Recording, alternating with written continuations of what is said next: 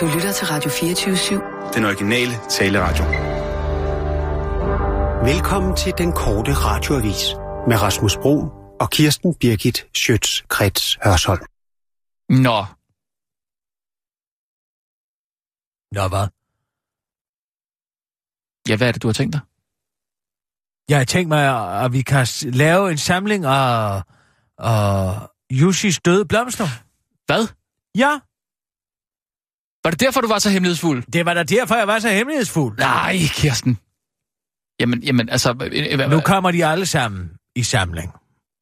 det er en genial idé. Og så kommer der en ny en til sidst. En helt ny en, altså. En helt nyt ny, materiale. Helt nyt materiale. Er du klar? Skal vi starte med den? Den helt nye? Nej, Jo, tager vi Nej, skal omvendt- komme- nej, nej, nej, nej, nej, lad være med om- at plage. Jeg hader, når du men Vi plager. tager den i omvendt lad rækkefølge. være med at plage sådan, ellers så kan du slet ikke få nogen. Så får du slet ingenting. Så kan du bare blive sat af her. Nej, jamen, jeg, altså, du ved, hvad jeg mener. Ja, jeg vil ikke sætte sig her. Jeg, jeg vil, okay, fint nok. Så, Vi tager dem i rækkefølge, og så kan du høre dem igen. og så bygger Og- vi op til en helt ny... Jeg kan godt sige, hvad den hedder. Hvad hed, vil du sige, hvad den hedder? Postkort for helvede. Postkort fra helvede. Det hedder den sidste. Ny. Der er flere. Men? Er der flere? Jeg siger ikke noget. Ah, Kirsten. Kom, vi går i gang nu. I de følgende minutter vil den korte radiovis læse op af Jussi Adler Olsens upublicerede kriminalnovellesamling Døde Blomster. Og vi skal gøre dem opmærksom på risikoen for dårlig og uhyggelig stemning, når der kommer mor i deres radio. Manion. Den sidste frie morgen i Christoffer Mors liv blev blid som en visken. Han blev vækket af et blidt lysenfald fra panoramavinduet. Var fredfyldt, tænkte han uden at vide, at dette ville blive den sidste fredfyldte morgen i hans liv. Han stod op, visede mod det solbagte rum, der strakte sin hvide krop med det kridhvide hår. Hvem skulle have troet, at det ville gå mig så godt, tænkte han, uden at vide, at det snart ville stoppe med at gå ham så godt. Christoffer Moore var børsmaler, den bedste, hvis man spurgte hans øverste chef. Og selvom Christoffer Moore godt vidste, at det meste af hans succes hvilede på et solidt fundament af en uovertruffen evne til at se igennem fingre med ulovligheder, så berørte, han, berørte det ham ikke synderligt. Det var bare sådan, det var, tænkte han. Og jo, så var det også fair. Han havde jo en handicappet bror. Pludselig blev det solgule lys, solgule sollys og startede af en isnende kulde. Hvad var det for en lyd, han kunne høre? Det vidste ned ad ryggraden på ham. Men så fandt han ud af, at det var fordi hans mobiltelefon i bukselommen på hans blågrå bukser ringede. Det var Erik Clement, hans informant, der panisk stakkerne, rapplende forsøgte at forklare ham noget om, at svindleren, svindleren var blevet opdaget. Fansers for en idiot. Hør her, Erik Clement. Fremover bliver det, som vi har aftalt. Du bliver ved med at fortælle mig, hvor jeg skal investere mine penge, og jeg bliver ved med at lade, som om du ikke eksisterer. Er det forstået? sagde han, mens han smilede af sine egne kompetencer. Det var sidste gang, Christoffer Moore smilede. Herefter blev alt sort.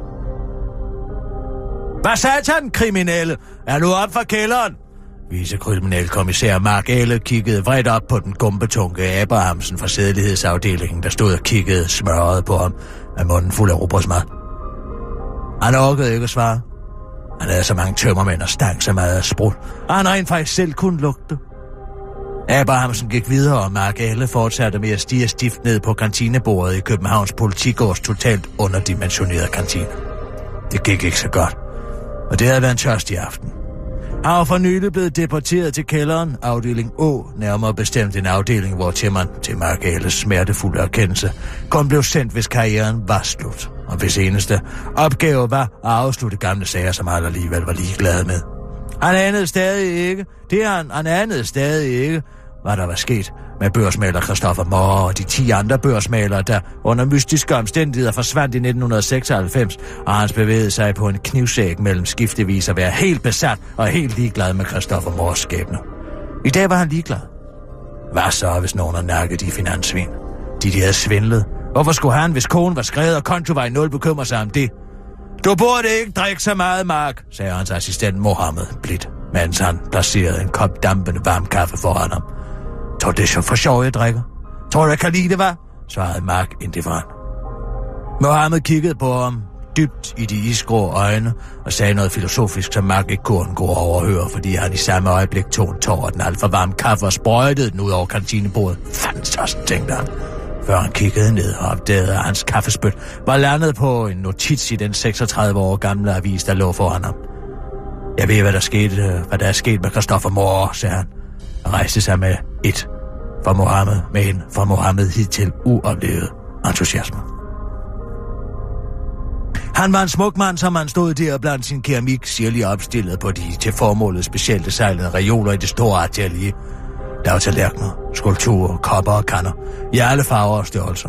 Hans talent var ubestrideligt. Ikke de mange falske kunstinteresserede amøber, der konstant sværmede omkring ham, vidnede om. De skulle bare vide, at der var menneskepulver i den keramik, de købte til overpris, tænkte han, og måtte endnu en gang beundre sin egen genialitet. Tænker bag 10 børsmalere i sin keramikovn, kun for at skjule sin egentlige forbrydelse. Luk mig ud! Har varmt! lød det dæmpet i baggrunden. Han vendte sig om. Utroligt. Nogle gange lykkedes det ham faktisk at glemme, at Christoffer Moore lå inde i keramikovnen. Gennem de sidste 10 år havde han gradvist skruet den 5 grader op, så den nu var på 50 grader. Men Christoffer Moore havde bare aldrig accepteret, at han skulle dø.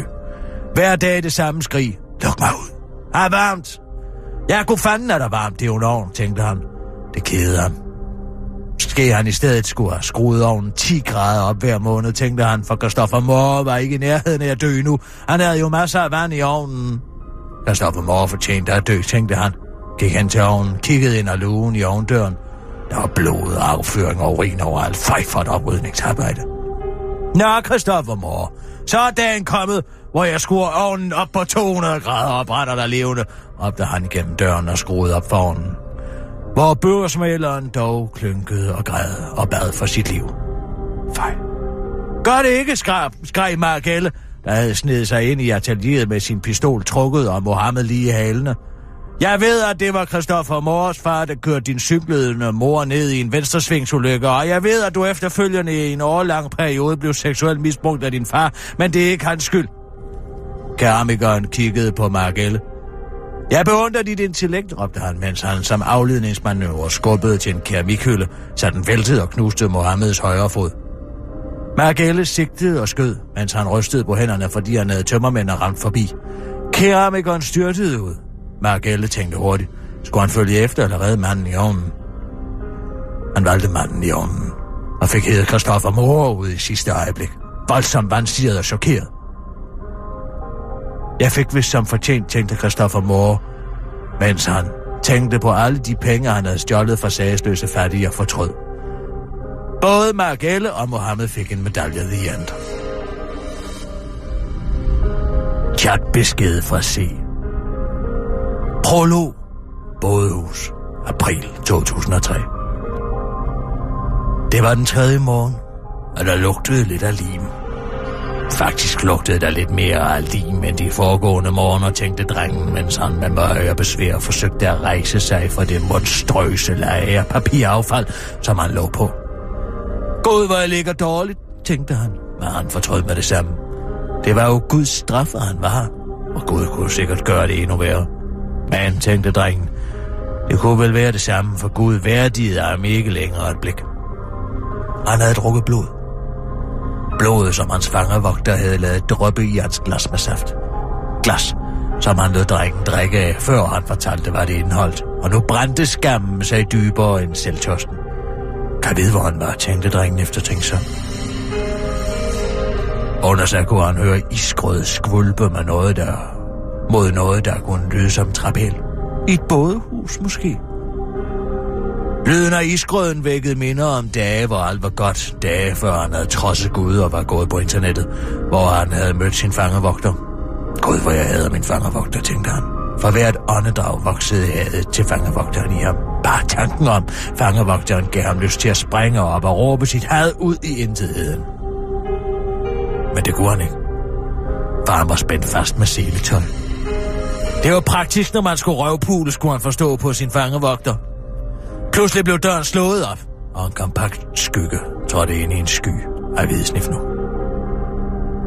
Nordjylland, april 2004. Da Kenneth Eliassen en forårsdag i april 2004 lukkede på MSN, havde han ingen idé om, at det skulle blive for sidste gang. Havde han vidst det, ville han nok have valgt et andet sted at logge på MSN end på en PC i en gudsforladt internetcafé i den grågrumsede provinsby, han kaldte sit hjem. Dagen var startet som så mange andre, på trods af at dagen på ingen måde var som så mange andre dage. Det var årsdagen for hans tvillingebror Franks pludselig forsvinden, men det eneste, der havde indikeret dette, var de tusinder af skovsøer og tårer, der havde beklædt hans moders øjne, da faderen råbende havde råbt, Gud æder dig! Mens Kenneth var på vej ud af døren. Men han var lige klar. Op i røven med Gud. Ganske som forventet poppede en MSN-besked fra golden underscore poppy underscore lover 1987 op på PC-skærmen. Jakob nærstuderede den, rejste sig fra den institutionsagtige kontorstol, forlod internetcaféen og vendte aldrig tilbage. Birkerød, oktober 2005. Shit, det er syser, tænkte vicekriminalkommissær Mark Elle, da han slog øjnene op til sit ubehag, og kunne konstatere, at hans hurtigt snakkende nabo og alt muligt kone på Birkerød Rådhus syser lå og boblede ved siden af. Han væltede ud af sengen, mens han var det første registrerede det syre springvand, der ristede i hans spiserør. Kæmpede sig ned i køkkenet og drak et kæmpe glas vand i et forgæves forsøg på at slukke den ørken og tørst i hans mundhule. Det havde været en hård aften i går. Sagen om de forsvundne kristne tvillinger, Jakob og Kenneth, nagede ham mere end hvad godt var. Sandsynligvis fordi han havde et dårligt forhold til sin egen søn. Og tændte smøg. Du burde ikke ryge så meget, sagde hans assistent Mohammed, der havde boet hos Mark Elle, siden hans fod var blevet knust i en tidligere novelle. Tror du, det er for sjov, jeg ryger? Tror du, jeg kan lide det, hvad? spurgte Mark Elle. Eller skal jeg måske tykke noget kat i stedet, sagde han med et glimt i øje. Det er somalier, der tykker kat. Jeg er afghaner, svarede Mohammed smilende og sagde noget filosofisk om sagen og om Gud, hvilket Mark Elle ikke kunne undgå at høre, fordi han i samme øjeblik snublede over Mohammeds monstrøse rullestol. Fansos, tænkte han, før han kiggede op og opdagede, at han, var fa- at han i faldet havde ramt sin PC med næsen og var endt på et forum for pædofile. Jeg ved, hvad der er sket med de kristne tvillinger, sagde han og styrtede ud af døren med en hullende Mohammed lige i hælene. Bådehus. Oktober 2005. De første dage, hvor Frank havde haft selskab af Kennedy bådehuset, havde været de bedste dage i hans liv. Tænk, tænkte han. Tænk, hvor meget nemmere alting er, når man bare tog. Men nu pinte det ham at se sin brors ansigt, der selv i søvnen så for pint og for frossen ud. Det monstrøse leje af papiraffald, som de i tidernes morgen lå på, var i årenes løb blevet erstattet af ligeledes monstrøs leje af dødhud, som brødreparets fangevogter havde tvunget dem til at pille af, fordi han havde fået dem til at kede sig så meget. Der var intet internet i bådehuset. hvis han på sidste vers, vidste Frank. De var næsten kun kød og skeletter nu, og han vidste ikke, hvor mange flere anale voldtægter og pauseløs hudpillen de kunne holde til. Pludselig blev døren slået op, og en kompakt skygge trådte ind i en sky af hvid kulde. Kenneth vågnede med et sæt, der fangevogterens, øh, der fangevogterens brutale stemme som et ekko af død lød ud i bådhuset. Ti den, der lader sig underholde af internettet, skal straffe. Tss, Jobs bog, oplæste han, mens han demonstrativt knappede sine bukser op og udleverede ind til formålet specielt designet hudhøvl til de to skræmte drenge. Gør det ikke! skreg Mark eller der havde snedet sig ind i bådhuset med sin pistol trukket, og Mohammed rullede ind lidt efter. Jeg ved, at du har haft en forfærdelig barndom. Jeg ved, hvordan dine forældre nægtede dig en hver form for underholdning ud over voldtægt under påskud af, at det var Guds ord. Men tiden er en anden i dag, og det er ikke drengens skyld, appellerede Margelle til den store mand, der kiggede tom tilbage på ham. Vejen til helvede er brolagt med MSN, råbte fangevogteren, mens han med lynets hastighed og en kats adræthed kastede sig ud af bådehusets pilrådende trævæk og ud i det blågrunde hav. De kristne tvillinger overlevede med nød og næppe, og Mark Eller og Mohammed fik en medalje. The end. Tubilak-teorien. En tubilak hedder tubilak på Grønland. Vidste du det? Der bor ånder i dem. Mød Ove Sprogø. Vicekriminalkommissær Mark Eller sad i en koboldblå institutionslænestol og kastede et øjnene trist blik på sin normalt så glade assistent Mohammed, der var røget ned i en psykotisk sump, fordi han havde knust sin fod i en tidligere novelle. Mohammed elskede Matador, men den knuste fod havde udløst hans ellers godt begavede krigs, begravede krigstraumer, havde en usympatisk psykiater ved navn Henrik Dag Poulsen forklaret Markel, og nu var Mohammed altså indlagt på den lukkede. Fandt os, tænkte Markel. Han nændede ikke at fortælle Mohammed, at han sad og ædede en kaktus og ikke en grønlandsk åndefanger i knogle eller tand. I stedet smilede, og han bare spurgte Mohammed, om han ikke kunne tænke sig endnu et stykke marcipanroulade. Det kunne Mohammed godt. Fandt for et tidspunkt at blive psykisk syg på, tænkte Markelle. Og tænkte på den psykopatiske seriemorder, der med kirurgisk præcision til synligheden havde dræbt og lemlæstet mere end 100 grønlænder siden 1988. Jeg kiggede på sit uge. 11.47 var et godt tidspunkt at begynde at drikke på.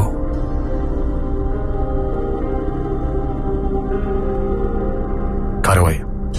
En dobbelt vodka tonic og en lille smule lime, sagde Margella, der sad på en bar med sin bærbare PC foran sig. Det han skulle nå, det krævede oversprut. Vi har ingen lime, sagde den næste nærmest overnaturligt grimme bartender med fortænder på størrelse med Lalandia. Sluder, sagde Markelle. Jeg kan se en lime herfra. Den lime er ikke til dig, svarede bartenderen. Markelle kiggede vredt på ham. Er den til Bruce Springsteen, eller hvad? Hør her, Fisteløjsort. Hvis du gerne vil opleve resten af dit liv, så giver du mig bare den lime lige nu, sagde han vredt. Bartenderen opgav, serverede drengen. Det var bare for sjov, som han sagde. Tror det er for sjov, jeg er her? Tror du, jeg kan lide det, var? spurgte Margelle retorisk, før han vendte sin opmærksomhed mod PC-skærmen og den video, der for nylig var dukket op på hans skrivebord i kælderen i afdeling O. Videoen var gruervælden. En kink. Ikke falde. Jeg kommer aldrig op igen, hvis jeg falder sikke en dag at miste sin fod. Fuck, fuck, hink, hink, hink, nu for helvede. Han må ikke høre mig. Har nogen hørt mig? Skal mit liv virkelig ende sådan? Kunne Margelle, efter at have konsulteret, konsulteret en grønlands tolk, vel at mærke, høre en panisk grønlander sige på grønlandsk. Han havde mistet foden. Der nu træk et purpurrødt spor og noget skæbnesvangret efter sig. Pludselig rammes grønlænderne noget, der godt kunne være en giftig pil for et pusterør. Han vælter om Hahaha, Ha ha ha, det er morderen bestialsk, mens han med en, stå, med en stoisk ro går hen til grønlanderen. Han finder en kirurgisk saks og en flaske flydende nitrogen frem. Han fryser grønlænderen, hvis liv må være reduceret til et mareridt ihjel. Fjerner først hans tunge og brystvorter, grinende, så hans penis, leende, så hans hoved, smilende, så går han. Med grønlænderkalven svøbt omkring sig som et bestialsk trofæ, må ham der nyder at dræbe, spekulerede Margrethe. Jeg tror jeg nok, han gør. Fej, tænkte han.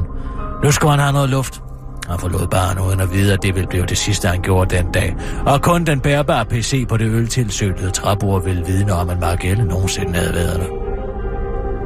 Fade du black. Og tilbage igen. Hvor er dog koldt, tænkte Margelle, da han vågnede op, og mørkt var det også. Fandens også, tænkte han. Hvor må han var? Vil du gerne vide, hvor du er, kriminalkommissær Margelle, spurgte en bestial stemme.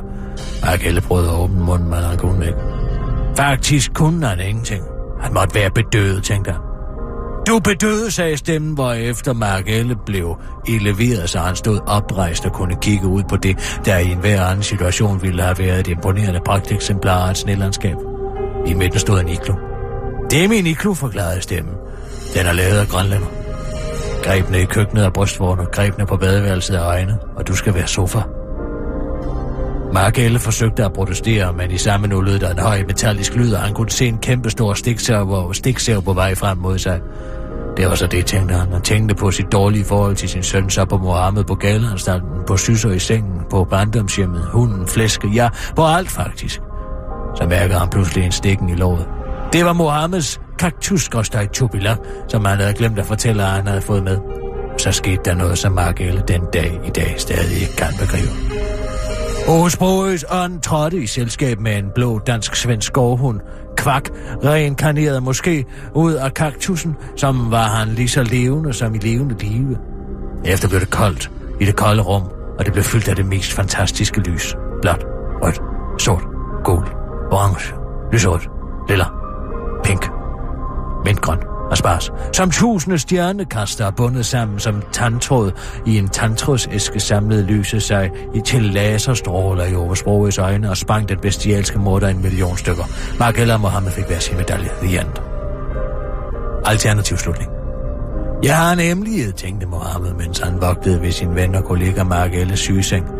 Det var i virkeligheden ham, der havde stoppet den bestialske morder, fordi han tilfældigvis havde sat sig ved den motionslykkel, hvor der lå et opstået sagsagt om en tidligere patient, der igennem hele sin barndom var blevet seksuelt misbrugt af en grønlænder og havde udtrykt ønsker om hævn. Mohammed psykose var forsvundet som duk for solen, og der havde øh, oven i købet stået en adresse, hvor til han havde taget en taxa ud af skudt og dræbt morderen. Men det behøvede Mark aldrig at vide. Det var godt for ham at tro på noget. Om det så var Uwe Sprogøs spøgelse, tænkte Mohammed, mens han kiggede på to medaljer, han havde fået. Han kunne ikke vente med at give den anden medalje til Margelle. The end. Urin, seks fisting og jordbær. Arbejdstitel. Tænk en dejlig dag det er i dag, tænkte Ursula Mortenheimer. Hun stod sit jordbærbed og beundrede sæsonens afkast, mens hun inhalerede den søde duft af barndom og god stemning. Det var varmt. Varmere end normalt, og hun tørrede en ensom dråbe sved af panden. Det pussy med sved, tænkte hun. De meget hvor gammel man bliver, så sveder man stadig. Og selvom resten tør ud. Ligesom ost tænkte Ursula Mortenheimer, hvis referenceramme var begrænset, begrænset til ostens forunderlige verden, fordi hun engang havde haft en ostebutik. Hun kunne godt undvære den sveden, men samtidig var det en lille pris at betale for den ekstraordinært gode sommer, man havde haft i Danmark det år. Sikke sommer. Hvor heldig har man lov at være, tænkte hun. Uden dog at vide, at det medfødte held, hun ofte tilskrev sig selv, og som i årenes løb blandt andet havde manifesteret sig i tre klasse lotterigevinster og et livslang forbrugerstrimol til gummi var ved at rinde ud, som sidste sandkorn i det timeglas, der var hendes liv. Hendes børn ville sende hende på plejehjem, at de nænderne tænkte hun uden at vide, at hun snart ville ende på et helt særligt plejehjem, nede i et hul i jorden. Hun vendte opmærksomheden tilbage på sit jordbærbede for at nærstudere et ekstraordinært pragteksemplar af et indbydende postkasserødt jordbær, Um, det skal ikke nok blive dejligt at spise i dag, tænkte hun. Det blev det sidste, Ursula Mortenheimer nåede at tænke, før alt blev mørkt, fordi hendes hoved ikke længere var tilknyttet hendes krop. Shit for en situation, tænkte vicekriminalkommissær Mark Gale, da han for første gang i mands minde vågnede op helt uden tømmermænd. Han var stoppet med at drikke på grund af en transcendent oplevelse i en tidligere novelle, og kunne nu for første gang ved at sætte den krødrøde, eksotiske duft, hans assistent Mohammed havde efterladt i huset i Birkerød, efter han havde boet der i nogle måneder, fordi han havde knust sin fod i den første novelle. Margelle rejste sig helt uden besvær og brækreflekser og gik småfløjtende ned i kælderen, hvor hans søn Kenneth havde teenage-domicil. Banke, banke på, sagde han. Hvem der? lød en mumlen fra dybet. En fed pik, svarede Margelle og grinede af sin egen ungdomlighed. Skal vi se tv og spise pizza sammen i aften, spurgte Margelle gennem døren. Der lød en gutteral knurren for Kenneth, som Margelle valgte at tolke som ja. Hvad satan, kriminelle? Møder du til direktørtid, eller hvad? Vagten op i buret på Københavns Politigård kiggede smørret på Margelle, der var en hvilken som helst anden dag sandsynligvis var gået Lars Alarm på ham på grund af tømmermænd og dårlig humør. Men Margelle havde en god dag i dag, fordi han havde haft en god samtale med Kenneth. Jeg hører, at Mohammed har været her siden klokken 4 i morges. Er han i færd med at planlægge et terrorangreb på politigården, eller hvad lød det fra vagten? Sandsynligvis svarede Margelle, mens han kun alt for godt vidste, hvad Mohammed i virkeligheden var i færd med. Et hav af sager om uopklarede mor uden synlig sammenhæng ud over offernes alder og profession var havnet på skrivebordet i afdeling O. Forhåndværende ostebutiksejer Ursula Mortenheimer 85 dekapiteret og straf af stregen fra en ostehøvl. Forhåndværende forlystelsesparkmanager Felicity Jørgensen 76 dræbt med et sandsynligvis antik svær, mens hun kørte i spøgelsestog. Forhåndværende længeriekspert Tove Madsen 72 kvalt i et par længeri et par længeributikkens trusser, etc. Margale stod ved siden af Mohammed, der kiggede op fra den falafel, han var i færd med at spise, og pakkede tre pølsehorn fra 7-Eleven ud. Er der noget salt dernede, spurgte Margale. Du burde ikke salt så meget, Mark, svarede Mohammed blidt. Tror du, det er for sjov, jeg salter? Tror du, jeg kan lide det, var? spurgte Margale bisk. Han havde endnu ikke fået has på alle sine dårlige spisevaner, og i øvrigt kunne Mohammed godt tage og slappe lidt af med det sundhedspis, tænkte han. Margelle kom hjem fra Birkerød bevæbnet med pizza, han bankede på Kenneths dør, intet svar. Han trådte ind på værelset, hvor han i overført betydning blev blæst væk af stanken af mennesker og den ekstrem hårde rapmusik, der lød fra Kenneths totale overdimensionerede iPod-docking-system. You're the kind of girl I could really see myself artificially inseminate, lød det. Fanden så også for noget lortemusik, tænkte Margelle og slukkede hissigt. Der var intet spor efter Kenneth, der oven i købet havde lavet det totalt overdimensionerede fladskærms-tv, som hans ekskone Vivian havde tvunget ham til at forære Kenneth som kompensation for hans manglende tilstedeværelse i Kenneths tidlige teenageår stod tændt. Fansos, tænkte Margelle. Det bliver dyrt. Han gik op i stuen, tændte fra fjernsynet. Han havde glemt at betale for den store kabelpakke og var derfor overladt til Danmarks Radios selskab. Der var kriminalkommissær Barnaby på alle kanalerne. Fandens også for noget lort fjernsyn, tænkte han. Totalt urealistisk og dårligt konstrueret plotlines med flade karakterer og doven forløst hævnmotiv tydeligvis skrevet af en eller flere idioter, der kalder sig krimiforfatter, uden nogensinde har været så meget som bare i nærheden af et rigtigt politiarbejde i den virkelige verden. Han kiggede på sit ur. 21.37 var et godt tidspunkt at begynde at drikke på igen, tænkte han. Otto Benhammer vågnede op, spændt ud på en krokketbane. Hans, eget, hans egen krokketbane, vel at mærke. Han fandt sine arme og ben festnet til kroketbuerne. Ironisk, tænkte den gamle mand, for han var jo tidligere sjællandsmester i krokket. Må det kunne have betydning for den prekære situation, han var inde i, tænkte han. Bare rolig, Otto Benhammer. Det er ikke din krokkets skyld, du ligger her, lød en bestial stemme pludselig. Selvom din handicappede kone sikkert ville synes, du fik som fortjent fortsatte stemme. Åh oh, nej. Ikke min kone, tænkte Otto Benhammer, mens han i samme nu kunne høre en spagfærdig klynken.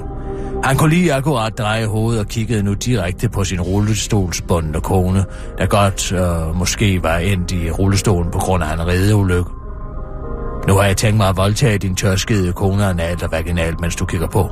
Og så har jeg tænkt mig at dræbe dig ved at bombardere dig med vinflasker fra den specielt designede katapult, som jeg har taget med, mens din kone kigger på, og så drukner jeg hende i vin, forklarede den bestialske stemme. Konen skreg, og tog Benhammer skreg. Så døde de i smerte og angst. Epilog. I en bedre verden var Margelle ikke faldet i søvn for en Barnaby.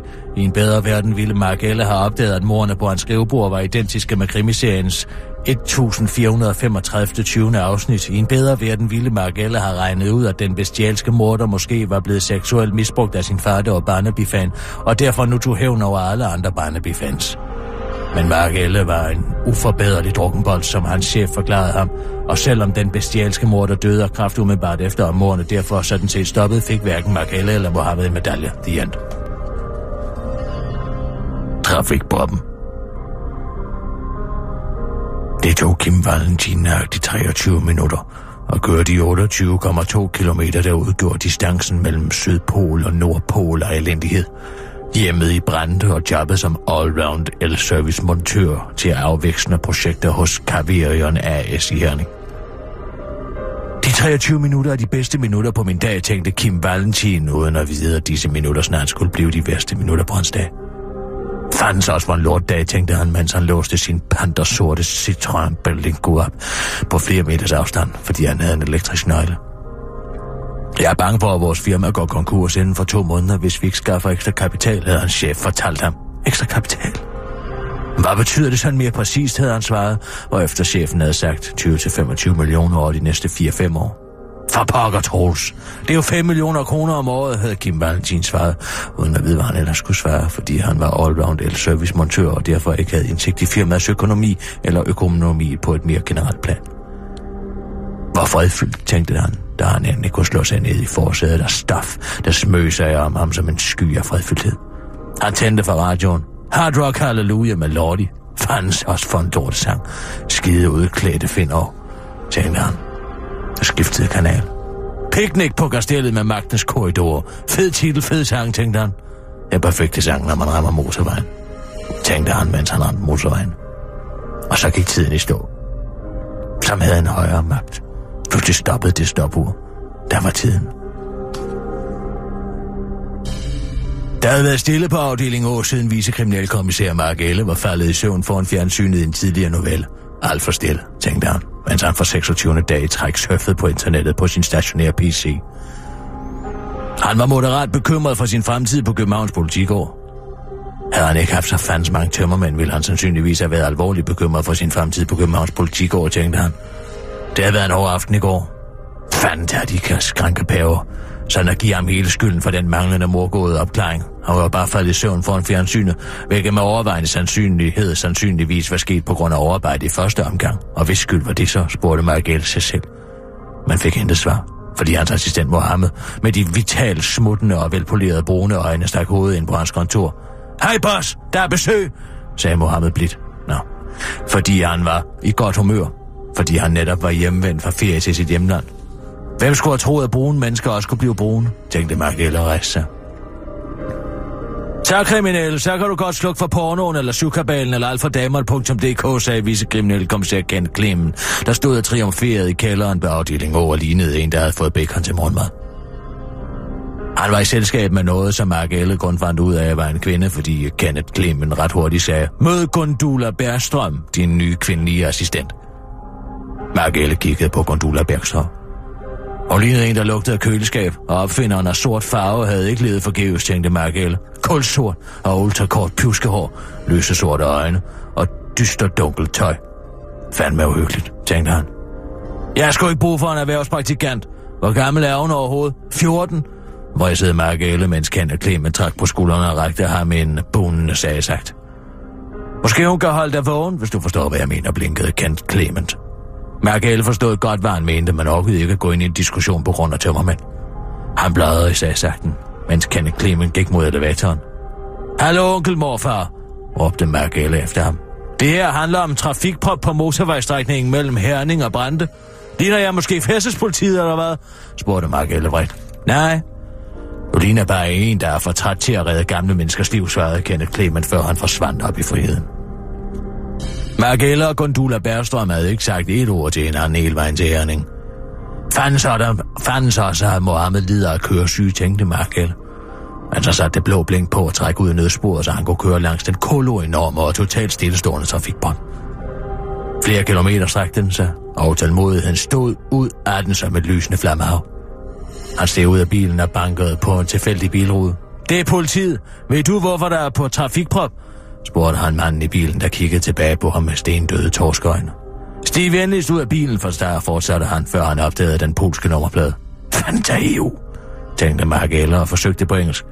Get out of your machine, sagde han, fordi han havde glemt, hvad køretøj hed på engelsk. Manden har lød.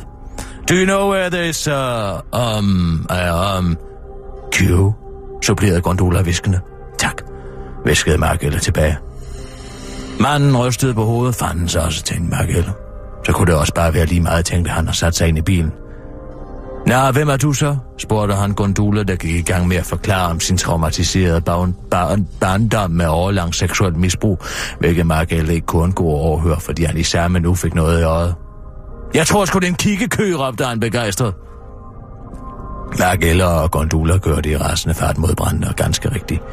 Efter cirka 15 km var der en mark med de mest nuttede langhårede køer, man i sin vildeste fantasi kunne forestille sig. Mark Elle tænkte for politibilens megafon. Gør det ikke, skreg han. Jeg ved godt, at det er fristende at kigge på de nuttede køer, men det ødelægger dagen for andre bilister, fortsatte han. Tror du, det er for sjov, vi kigger? Tror du, vi kan lide det, hvad? råbte en aggressiv stemme tilbage. Mark Elle tænkte hurtigt. Måske kunne han opløse denne kiggekø, men uh, måske kunne han ikke opløse denne kikkekø, men han kunne måske forhindre en lignende kikkekø i at opstå i fremtiden, tænkte han. Så han kørte over til køernes ejerpsmand, som han pænt og pragmatisk beordrede til at flytte de nuttede dyr væk fra motorvejen. Margelle og Gondula fik hver sin medalje, og Gondula viste sig at være en rigtig fin person inderst inden at dele sin medalje med Mohammed The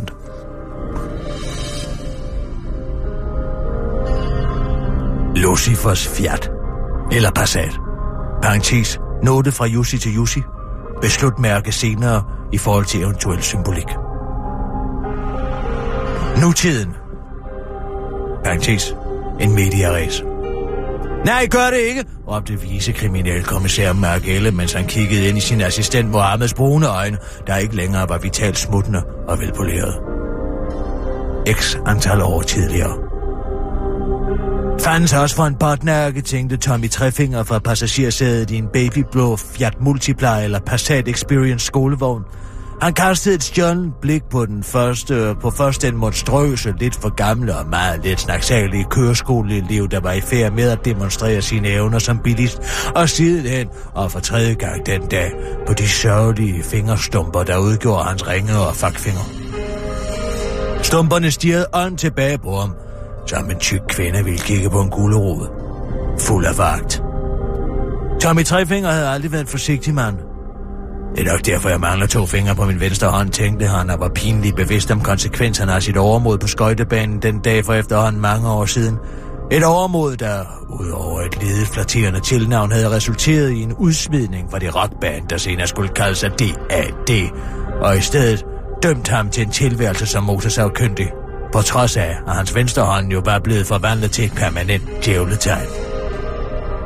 Det burde ellers være succeskriteriet for en hver god rockmusiker og et hver godt rockband, tænker Tommy Trefinger bittert. Men det havde vist sig at være svært at spille fede soloer, når man manglede 20% af sine fingre. Men så igen. Rockmusikere og motorsafkyndige var overvejende det samme fag, tænkte Tommy Trefinger efter tænksomt uden dog at uddybe sin tankestrøm. I stedet tog han tår af sin til formålet medbankede grågrumsede danslærgave. Man skal huske at nyde de små ting i tilværelsen. Snart har man drukket dem. Hehe, tænkte han, og knækkede af sin egen lommefilosofi, uden at vide, at det skulle blive den sidste tårkop kaffe. Hans sprukne, storrygende læber nogensinde skulle have fornøjelsen af at komme i nærheden af. Ja, så sætter du bare farten op, grinede han til kæmpe mennesket ved siden af, mens han pegede på en indvandrerfamilie, der var ved at krydse en fodgængerovergang. Forsøget på at lette den dårlige stemning med en hyggeracistisk joke fejlede. Intet svar. Åh, oh, nej, nej. Vent, jeg sagde, til højre i lyset udbrød Tommy Trefinger bestyrtet, da han opdagede, at køreskoleeleven ikke var drejet til højre i lyset, uden at vide, at han aldrig nogensinde mere skulle få oplevelsen af at dreje til højre i lyset. X antal timer tidligere end nutiden. Vicekommissær Mark Elle sad i kælderen på afdeling O og kiggede på den monstrøse sagsakt, som hans nemesis vicekriminalkommissær Kenneth Clement havde smidt i hans retning et par uger tidligere. Godmorgen, kriminelle. Det er vist your lucky day, som man siger. Jeg har endnu en trafikrelateret problemstilling til dig nu, hvor du er gået hen og blevet trafikekspert, havde Kenneth Clemens sagt, mens han ikke uden sarkasme havde refereret til Mark Ellis held med at opklare en monstrøs kikkekø i en tidligere novelle. Fandens også for et fedt halvfor, havde Mark Elle tænkt.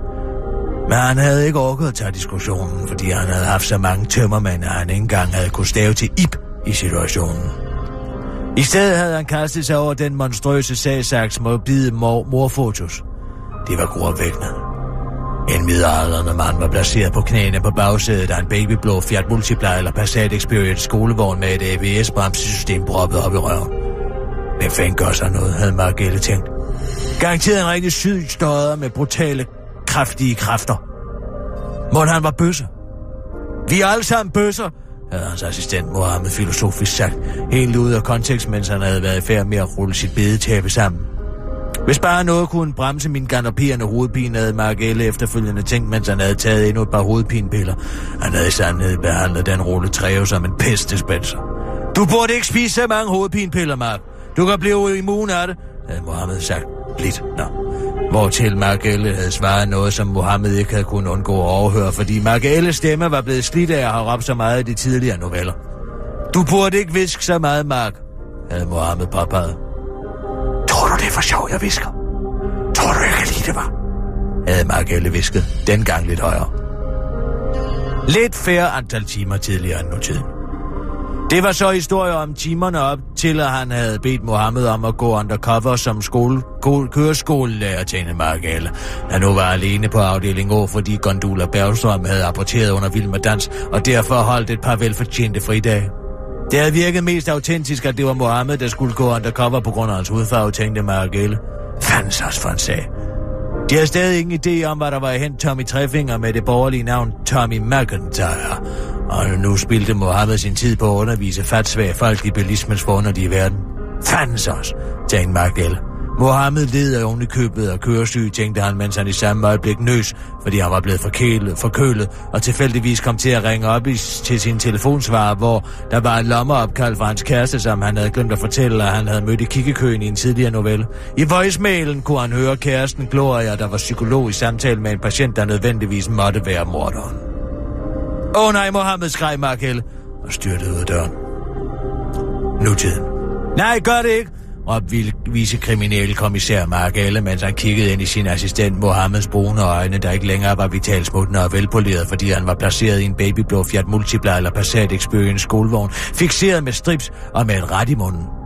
Jeg ved, at din far havde sin Fiat Multipla eller Passat Experience til mekaniker, men at mekanikeren ikke havde fikset bremserne ordentligt, hvilket ikke var det, der slog din familie ihjel, men at det gjorde din far så frustreret, at han skulle på værkstedet en gang til, at han lavede en murder suicide på sig selv og din mor, hvorefter du i en årlang periode blev seksuelt misbrugt på et børnehjælp, hvorfor du ikke kunne koncentrere dig, da du skulle op til køreprøven, og derfor dumpede, men det er ikke Mohammeds skyld. Skræk mærke alle til morderen. Han stod ved siden af Margelle og kiggede ind fra ham på ham, inden han iværksatte sin masterplan og blæste bilens overraskende velfungerende lydsystem op på max gang 1000, så Mohammeds tromme over hovedet eksploderede til tonerne af et medley af Sysbjergs Marlene og Carpac også Charles Barron and Glaslike. Margelle skød morderen i frustration. Mohammed fik en æresmedalje for utidig død i tjeneste, mens både Margelle og Gundula Bergstrøm fik en med medalje og en efterfølgende apatisk downer. The end. Forældrefælden. Parenthes. Note fra Jussi til Jussi. Tjek eventuelle copyright-problematikker med henblik på fremtidig filmatisering i forhold til den der film med de der børn. Parenthes slut. Kapitel 1. Firmaets mand. Fabian von Poppels var en guddommelig smuk mand, og han vidste det, tænkte han, mens han stod der og triumferede i pølsevognen på Kongens Nytår. Fandt mig irriterende, at man var nødt til at stå her efter at have brugt 3.000 kroner plus vis, vin på sådan noget gummi, tænkte han, mens han bestilte en riste hotdog og en krasser om sig. Jeg kunne firmaet kraftedem få lov til at betale, tænkte Fabian von Poppels, mens han aggressivt bad om kvittering. Det var det mindste firmaet kunne gøre, tænkte han. Han havde jo egenhændigt reddet deres røv ved først at ændre navnet fra Medicorp til det mere svungne Medicorp XX, og dernæst ved at opfinde en pille mod piskesmældsrelaterede lidelser. Shit for en celler, tænkte han, mens han tog en bid af sin guddommelige hotdog og udså sig et offer. En dårlig gående grønlænder, der styrede så målrettet, som man kun kunne oven på 25 guldet mod pølsevognen. Det er ikke mig, der har malet pølserne, hi hi ha ha, grinede grønlænderen, mens han pegede på menukortets postkasse røde pølser.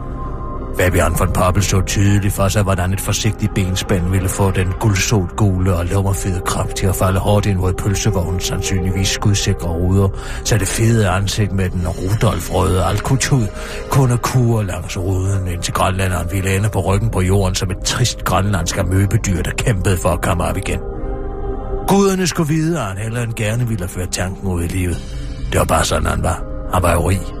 Men i samme nu ringede han på biltelefon. Fandes os. også, tænkte Fabian von Poppels og tog telefonen.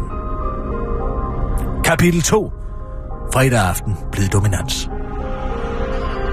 Vicekriminalkommissær Mark Elle trængte blødt ind i psykologen Gloria Marstals bløde skede, som han havde mødt i kikkekøen i tidlig, tidligere novelle, mens deres tunger snodede sig om hinanden, og læberne mødtes blødt og intenst.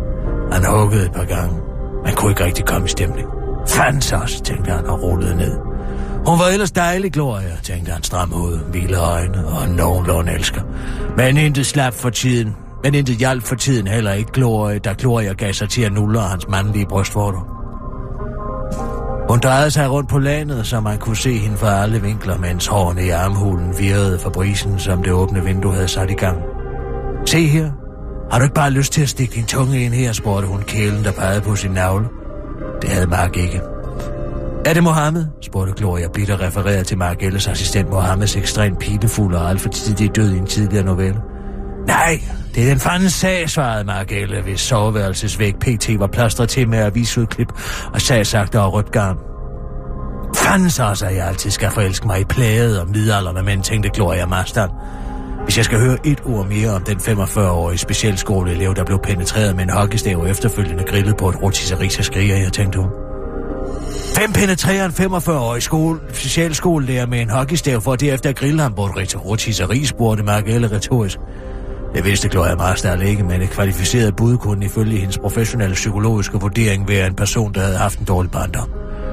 Ved du, hvad det værste er, spurgte Margelle retorisk. Gloria vidste godt, hvad det værste var. At den glatnakke Kenneth Clement havde den frækhed at give mig en ny brun assistent. Ved du, hvad jeg så sagde? Gloria vidste godt, hvad han så sagde.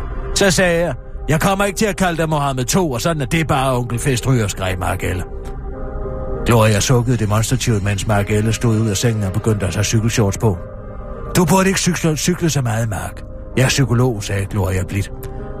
Tror du, det er for sjov, jeg cykler? Tror du, jeg kan lide det, hvad? Svarede Mark eller tog sin cykelhjelm på. Kapitel 3 Eksem tortur i helvede Hvad så, bossman? Vicekriminalkommissær Mark Elle kunne ikke tro sine egne øjne, da han pludselig stirrede ind i sin assistent Mohammeds velpolerede brune og vitalt smuttende øjne. Han var jo død i en tidligere novelle. Er det virkelig dig, Mohammed, spurgte han forbløffet. Du drømmer, Mark. Du faldt i søvn på din mountainbike, svarede Mohammed blidt. Fandens også, tænkte Mark Elle. Mohammed var en meget bedre assistent, end Mohammed 2 nogensinde ville blive. Jeg kommer bare for at fortælle dig, at du skal kigge nærmere på Fabian von Poppels fra Medicorps XX, sagde Mohammed blidt. Var han morderen? spurgte Margelle, mens Mohammed nikkede. Tusind tak, svarede Margelle. Hvordan er der i himlen, spurgte han. Jeg er ikke i himlen, Mark. Jeg er i helvede. På grund af et motorcykeltyveri i min fortid er jeg idømt et halvt års intens kløen. Eksem-tortur hedder det. Det passer bedst til min persontype, siger de, svarede Mohammed, før han forsvandt ud i intetheden. Kapitel 4 Høfeber Vicekriminelle kommissær Mark Helle stormede ind på Fabian von Poppels kontor, der bestod 100% af glas og svanestole i purpurrødt læder, med Mohammed to lige i halen. De havde begge deres pistoler trukket. Nej, gør det ikke, råbte Fabian von Poppels. Jeg ved godt, at jeg med vilje har puttet dødbringende gift i mine piller mod piskesmældsrelaterede lidelser, men jeg har sparet samfundet for absurde mængder milliarder, fordi det er uansagelige årsager, men sandsynligvis fordi de lever kun af fattige mennesker, der får piskesmældsrelaterede lidelser, skreg Fabian von Pappes med hænderne over hovedet. Margelle og Mohammed to sænkede pistolerne og lignede to spørgsmålstegn. Blev du ikke bortadopteret til en barndom af incestuøse voldtægter, og valgte du ikke derfor at voldtage og penetrere og grille en 45-årig specialskolelærer, fordi du troede, han var din biologiske far, fordi du ikke vidste, at der var gået kok til adoptionspapirerne, og I overhovedet ikke er i familie med hinanden, og er du ikke i gang med at voldtage din biologiske mor, der så ikke er din biologiske mor, men som du tror er din biologiske mor? spurgte Margrethe forvirret. Nej, nej. Jeg har haft en fin barndom. I må tænke på min tvillingebror Glenn von Pappels. Han er psykopat, svarede Fabian von Pappels og gav Margelle og Mohammed to adresser. Kapitel 5. Muskelgik. Tror du, det er for sjov, vi knipper? Tror du, jeg kan lide det, hva'? skreg Glenn von Poppels, mens han voldtog sin mor Glenda Clement anal. Hun kunne ikke svare. Hun havde bare urin ved trusser i munden. Glenn von Poppels var en smuk mand, men han vidste ikke. Det havde hans forfærdelige voldtægtsbrede barndom sat en solid stopper for, tænkte han, mens han gjorde sig færdig og tilkoblede den stavblender, der skulle gøre det af med Glenda Clemens reproduktive organer og et liv på et mere generelt plan en gang for alle. Gør det ikke. Det er ikke din mor, skreg vicekriminalkommissær Mark Elle, mens han styrtede ind ad døren. Dan von Pappes blev så forvirret, at det lykkedes Mohammed to, der åbenbart var Danmarksmester i Taekwondo og overmand ham. Mark Elle og Mohammed to fik hver sin medalje. Gondola Bærstorm var gået ned med stress på grund af aborten i en tidligere novelle, mens Fabian von Poppus undgik retsforfølgelse på grund af rigdom ved at betale en personalefest med drinksklippekort og live musik på Københavns Politikår The End. Postkort for helvede. Et character piece. Parenthes. Ups. Note fra Jussi til Jussi. Fokusgruppeinterview foretaget forleden viser, at 9 ud af 10 af de adspurgte savner Mohammed, fordi han var en god karakter med mange lag, og ikke bider på Mohammed 2. Prøv derfor eventuelt at skrive en novelle kun om Mohammed, Parenthes. kun blive en helt spin-off franchise, Parenthes slut. Eventuelt om hans efterliv, for at se om det tilfredsstiller læseren. Parenthes. nyt fokusgruppeinterview onsdag 8 dage, og hvis ikke, så må vi se, hvad vi så gør. Du er en god forfatter. Venlig hilsen, Jussi. Ny parentes. Ops! Note fra Jussi til Jussi angående layout. Denne novelle skal være layoutet som faktiske postkort, altså tekst på den ene side, billeder af diverse seværdigheder i helvede på den anden side. Spørg eventuelt Peter Olbæk til råd om, hvad der findes i helvede, det ved han sikkert, den fede idiot. Parentes slut. Kære Margelle, Lige en lille hilsen fra helvede, hvor jeg har været siden i torsdags, fordi jeg mistede mit hoved i en tidligere novelle. Fordi jeg var, parentes. Klip her. Fordi jeg er, parentes, var, Spørgsmålstegn. Muslim. Har jeg altid forestillet mig helvede som et sted med kogende og ildelugtende vand, som jeg skulle drikke som straf på grund af det, der står i Koranen. Og så rygende svogelpøle og kaos og larm og den slags. Sådan er det faktisk slet ikke overhovedet. De har sgu styr på lortet, som du vil sige, bossman. Og så vil jeg have sagt, styr på lortet. Den må jeg lige have en gang mere, magt. Det forstår jeg ikke. Fordi jeg, på trods af mange år i Danmark, ikke havde så godt styr på den danske sprogs blå sprogblomster. Men nu ved jeg godt, hvad det betyder. Der er sindssygt god betjening hernede. Jeg har fået et værelse med udsigt til, en, og, til den kommunale institution, som jeg blev anbragt på som barn. Mærkeligt.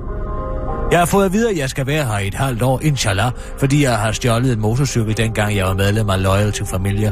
Jeg fik aldrig fortalt dig om boss. Så altså, meget jeg aldrig fik fortalt dig. Sur blinkesmiley. Din ven Mohammed. Parenthes. Ups. Note fra Jussi til Jussi. Ved nærmere eftertanke. Få Hornslet til at lave layout. Parenthes slut. Kære boss, jeg kom til at tænke på dig i dag, fordi jeg deler køjeseng med fangevogteren fra chatbesked for C. Han skal være hernede meget længe på grund af anale voldtægter. Fandens også for en klam fnatmid, som du sikkert vil sige, Mark. Og så vil jeg have sagt, fnatmid, det forstår jeg ikke, hvad betyder, Mark, fordi jeg ikke er så god til den danske slang endnu. Kun fandens også. Det ved jeg godt, hvad det betyder. Men nu forstår jeg. Jeg kiggede her og der alle vegne for at finde et andet sted at bo, men så snakkede jeg med ham, og så viste han sig faktisk at være god, en god nok dreng på bunden af kisten. Tror du, det er for sjov, jeg lesber? Tror du, jeg kan lide det, var? spurgte han mig. Fandens også, tænkte jeg bare. Hvad skal jeg sige til det? Jeg har aldrig haft så godt styr på den comebacks, Mark. Men det har ikke været sjovt at lesbe i folkeskolen, forstår du? Ellers er min første uge i helvede gået med rundvisninger til de forskellige departementer for tortur, ligesom på politigården. Der er for eksempel knusning af fødder, udtrækning af negle, kogning, stejning, træhest. Og ved du hvad, Mark? Som jeg fortalte dig i drømmen i en tidligere novelle, så finder de den tur, der passer bedst til ens personality. Parenthes kan ikke huske det danske ord, sorry. Du skal i eksemtortur, sagde min personlige torturbødel, Kenneth, mens han undskyldte for den lange sagsbehandlingstid på grund af ferielukning. Det er sjovt, at helvede er ligesom jorden. Det klør så frygteligt, Mark, ligesom dengang du spiste tomat i kælderen på afdeling Å. Gode tider. Din ven i livet og døden. Mohammed. Parenthes. Ops. Note fra Jussi til Hornslet. Eventuelt layout af lava. Parenthes slut. Kære Karamelle. God nyhed. Jeg har fået forkortet mit ophold i helvede, fordi jeg er blevet stikker for satan. Lidt af et problem, når jeg møder folk fra Loyal to Familia her på grund af bitch don't snitch-princippet. Men man må gøre, hvad man kan for at overleve, som man siger. Ellers alt OK. Har været på Satans Museum for Kunst. Fed titel, fed kunst. Kærlig hilsen M. Parenthes fra Jussi til Hornslet. Eventuelt layout af museum. Parenthes slut. Mark, jeg har haft god tid til at tænke mig om hernede under jordens overflade, og det er altså noget, nogle ting, som jeg bliver nødt til at fortælle dig fra bunden af hjertet. Jeg har listet dem i punktform, som jeg ved, du godt kan lide. 1. Hør så lige her, Mark. Det var din skyld, jeg døde. Hvis eh, du ikke havde sat mig oven på den sag om de motorvejssagkyndige, så havde jeg stadigvæk været i livet. Det synes jeg ordentligt talt er respektløst, særligt når jeg tror på Gud og derfor kan komme i helvede, når jeg dør. 2. Jeg er ordentligt træt af at være reduceret til magisk perker i dit univers. Ingen som du bare kan sætte til alt muligt. Parenthes hænger sammen med punkt 1. Parenthes slut. Og som kun eksisterer for, at du skal have nogen at sige noget til, at, til at give dig gode råd. Jeg er faktisk en selvstændig person. Og det forstår jeg, føler jeg ikke, at du har anerkendt så meget. For nej, jeg tykker ikke kat. Jeg er afghaner, og ja, jeg er brun i hovedet. Men det gør mig ikke til en mere autentitetstro køreskolelærer. Og ja, jeg har et bedtæppe og dufter eksotisk. Lev med det. Og jeg ved godt, at jeg i første omgang kun fik jobbet på grund af min etnicitet, men stadigvæk. Punkt 3. Ja, okay. Du lod mig bo hos mig dengang, jeg havde knust foden i en tidligere novelle. Fint nok, og du kom også og besøgte mig på sindssygehospitalet i en anden tidligere novelle. Fedt. Men du spurgte mig aldrig om, hvorfor jeg var på sindssygehospitalet, fordi det var jo ikke på grund af knust fod, men på grund af andre traumer. Du tror bare, jeg er så glad hele tiden, men jeg har faktisk haft en rigtig dårlig barndom. Har du måske nogensinde været i krig, hva'? Ved du, hvordan det er at bo på en ungdomspension, hva'? Er du måske nogensinde blevet lemlæsset og voldtaget af dem, du troede var loyal til familie, hva'? Har du måske nogensinde været tvangsgift med din kusine, var? Er du måske nogensinde blevet tvunget til at slå din eneste ene ihjel? Og er dit hjerte og samme årsag ved at svømme over af hjertesovs hver eneste dag, hvad? Har du nogensinde prøvet at gå gadende hjem fra job på grund af voksenmobning? Hvad? Ved du overhovedet, hvad jeg hedder til efternavn? 4. Fuck dig og dine medaljer, Margelle. The end. De bedste hilsner Mohammed Madsen. Parenthes, det er ikke mit rigtige efternavn, men det vil du sikkert ønske, det var. Racist parentes slut. Ny parentes. Fra Jussi til Hornslet angående layout. Lav eventuelt en kopi af skriget, parentes maleri, i flotte farver, parentes slut. Mark, undskyld, undskyld, undskyld, undskyld, undskyld. Mark, jeg mener det. Du er i sandhed min bedste ven. Derfor burde du ikke drikke så meget, Mark. Ryge så meget, Mark. Salte så meget, Mark. Viske så meget, Mark. Cykle så meget, Mark. Pas på dig. Ops! Note fra Jussi til Jussi. Jeg tror, det her er for samfundskritisk avanceret til fokusgruppen. Smid Mohammed ind i næste novelle og sats på, at ingen lægger mærke til, at han var væk. P.S. Husk laks til William.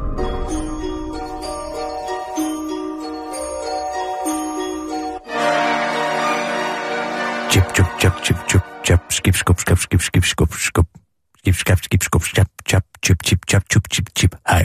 Ship, chap, chup, chip, chap, skip, skap, skitten, chup, chap, chip, chow. Ship, chap, chup, chap, chip, chap, chup, chip, chap, chap, chup, chip, chip. Om lidt er der nyheder på Radio 24 /7. Skål.